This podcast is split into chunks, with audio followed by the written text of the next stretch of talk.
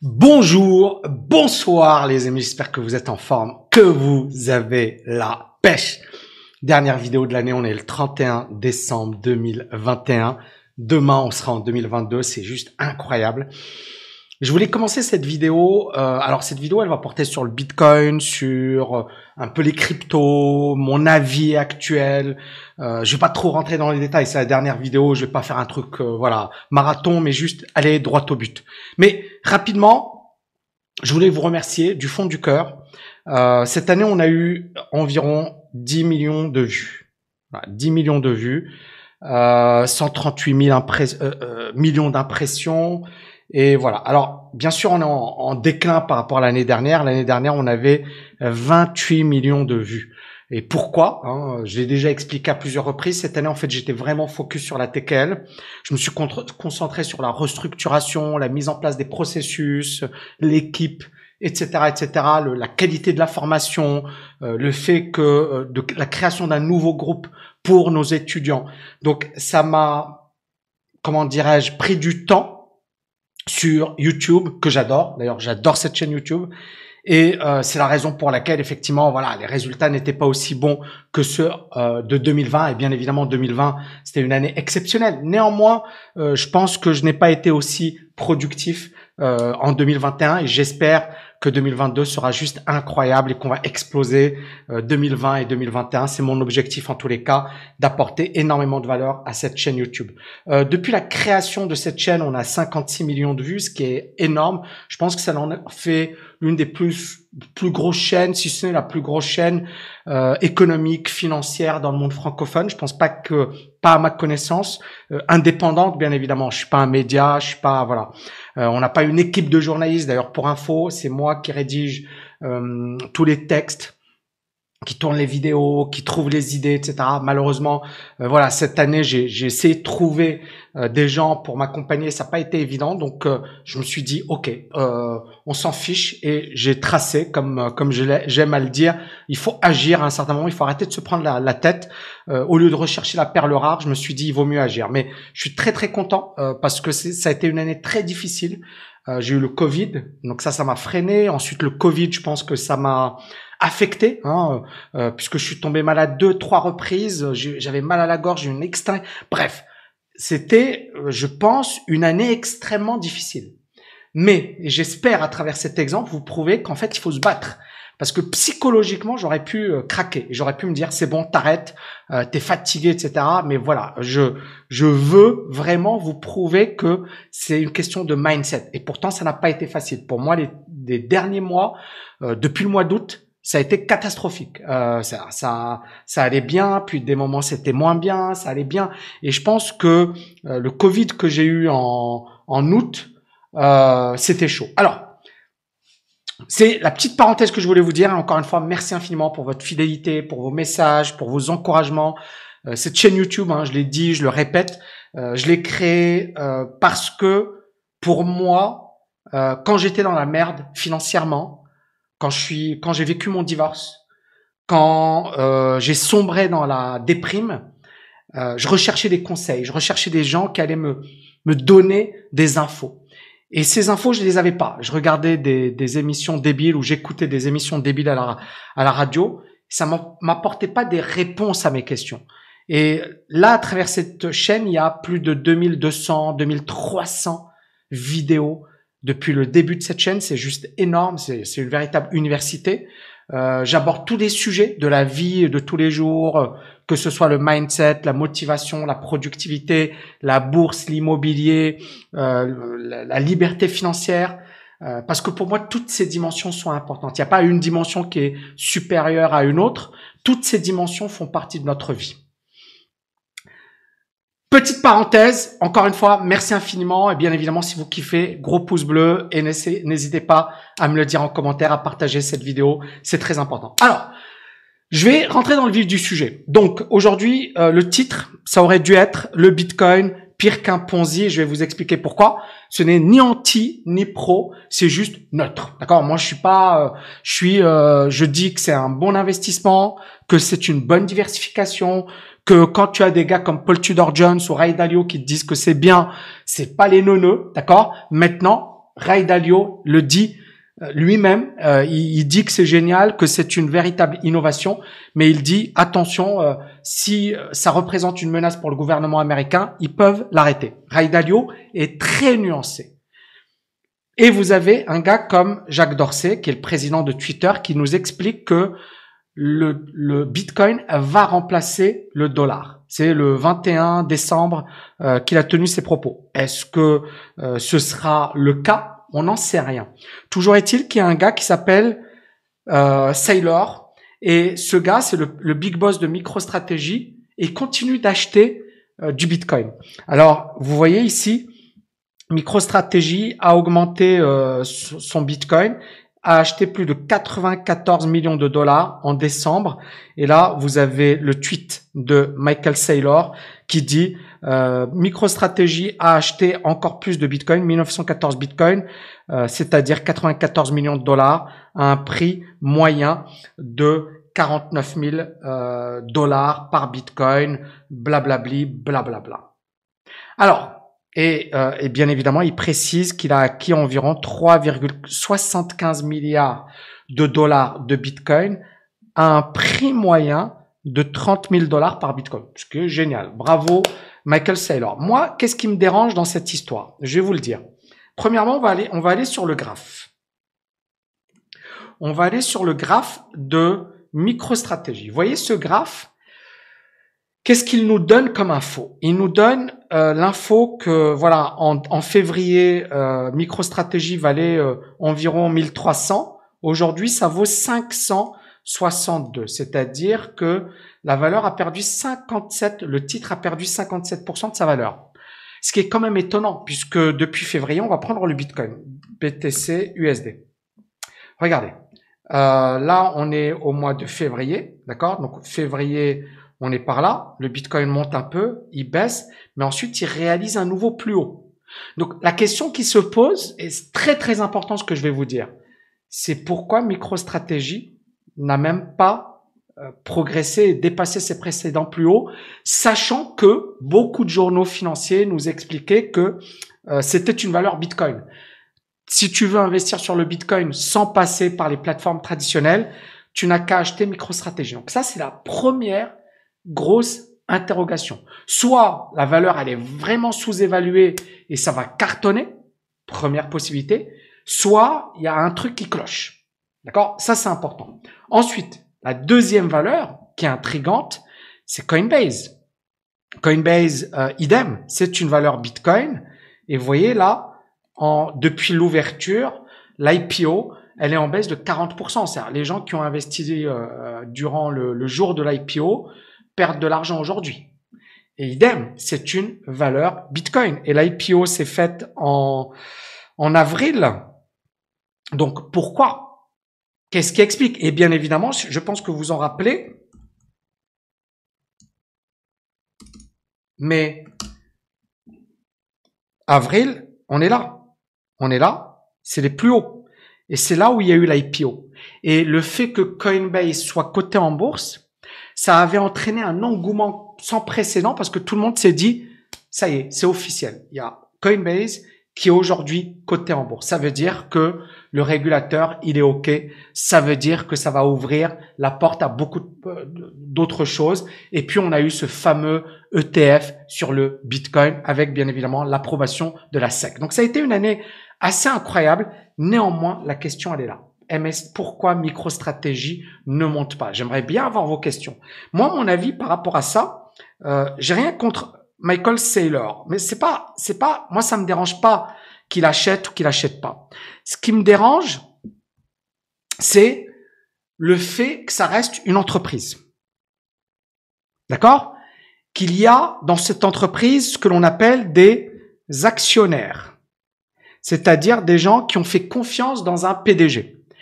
Et en fait, on a l'impression que Michael Saylor, là, il est comme un joueur de casino, c'est-à-dire que il continue, alors que son action, elle monte pas. Si sa stratégie était bonne, alors peut-être encore une fois, et on le verra en 2022, si sa stratégie était bonne, normalement, on le verrait dans les graphes. Mais il continue d'investir alors que ça ne fait pas monter l'action de son entreprise. Et donc, les actionnaires sont lésés. Donc, pour moi, c'est une grosse question que je me pose. Et j'avais envie de vous soumettre ma réflexion par rapport à tout ça. Le Bitcoin, à long terme, il est toujours haussier, hein. Maintenant, on est dans cette énorme zone de range entre les 30 000 et les 69 000. Donc, on est coincé. On a cette grosse divergence baissière. Elle n'est pas encore validée, d'accord?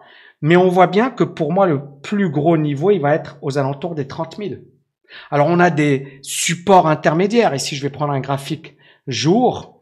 On a des supports intermédiaires. Donc, ici, vous voyez bien le niveau des 30 000 qui est un énorme support. Un gros niveau psychologique.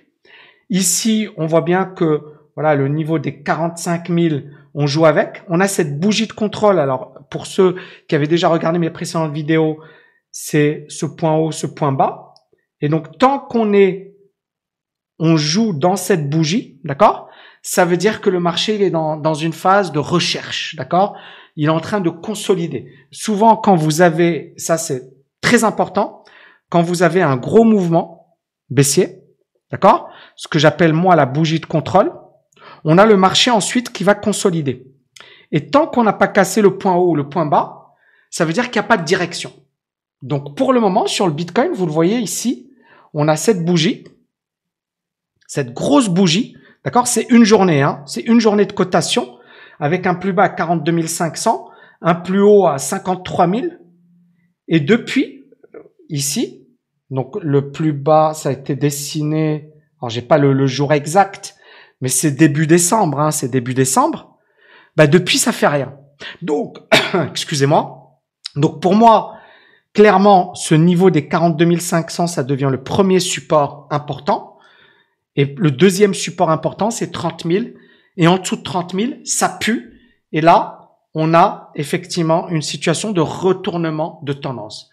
L'autre cas possible, c'est véritablement le Bitcoin qui casse ce niveau des 53 000, d'accord, qui est par là, qui sort de cette zone de consolidation et qui sort de cette énorme zone de consolidation en cassant les 67 000.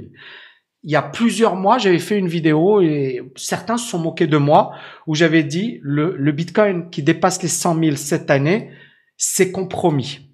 Et bien évidemment, voilà pourquoi je l'avais dit. Parce que j'avais noté cet épuisement, d'accord? Et on voit bien que, pour le moment, c'est un petit peu compromis. Alors, ici, le thème de cette vidéo, donc c'est véritablement, est-ce que, quelles sont les perspectives pour 2022? J'en ai déjà un petit peu parlé, hein, donc l'analyse reste bonne sur un plan technique, mais là, je vais rentrer un petit peu dans les détails.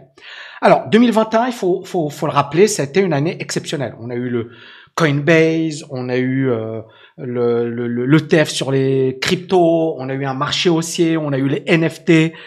2021 a été une année exceptionnelle pour les cryptos et on a eu un engouement sans précédent.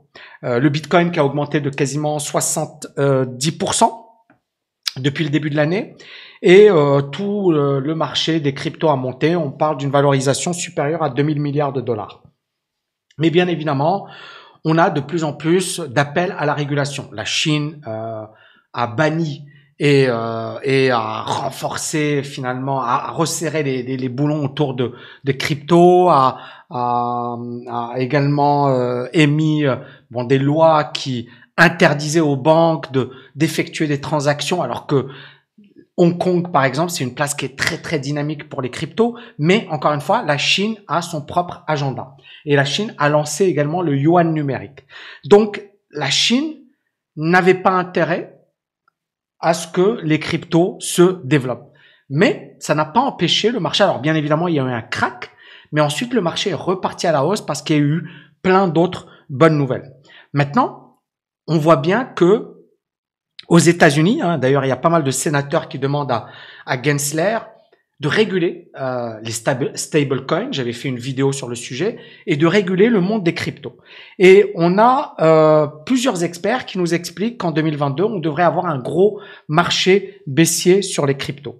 Alors pourquoi cette baisse récente Tout d'abord, hein, il faut le dire, on a eu une hausse historique, donc il y a des gens qui veulent juste récupérer, prendre leurs bénéfices. Ensuite, il y a bien évidemment des doutes. Est-ce que la réglementation sera sévère? Est-ce que on est à la fin d'un cycle?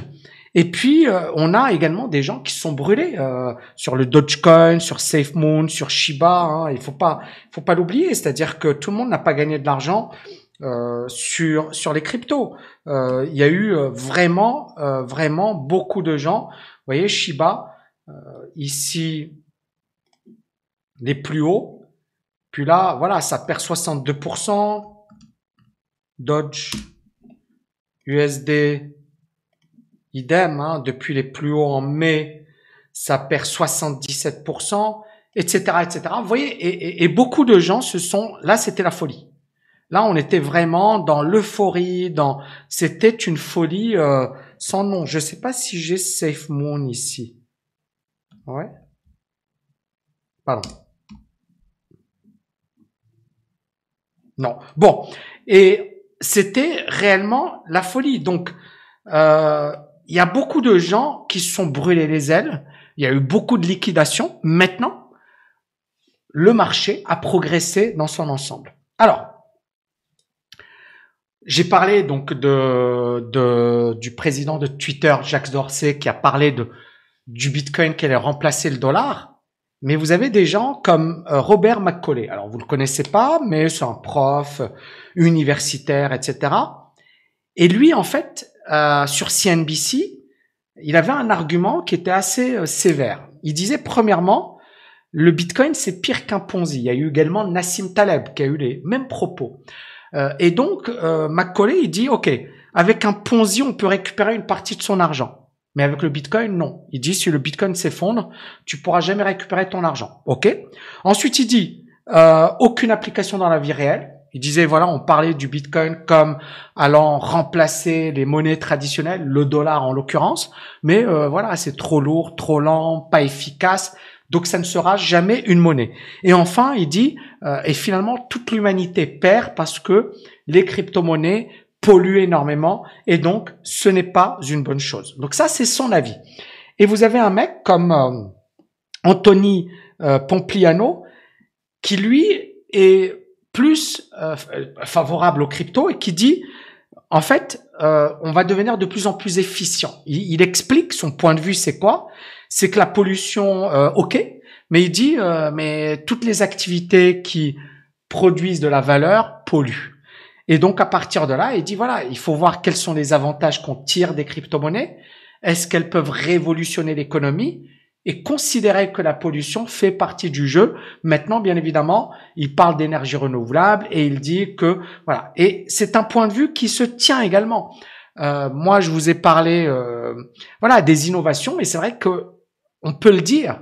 Je pense que le gros aujourd'hui de la recherche, des innovations, voilà, c'est dans le monde des cryptos. Les NFT aujourd'hui, c'est un peu, alors bien sûr c'est le Far West, c'est du gros n'importe quoi, mais il y a des applications concrètes, réelles dans la vie de tous les jours. Alors bien sûr ça échappe encore au commun des mortels, mais il y a vraiment des choses qui sont géniales. Maintenant, encore une fois, c'est juste que voilà, il y a cette notion de réglementation, cette notion de monopole des États, de battre monnaie. Et donc, est-ce que les États vont accepter? Est-ce que les États sont aujourd'hui en train de regarder ce qui se passe, créer leur propre monnaie numérique et ensuite dire on arrête?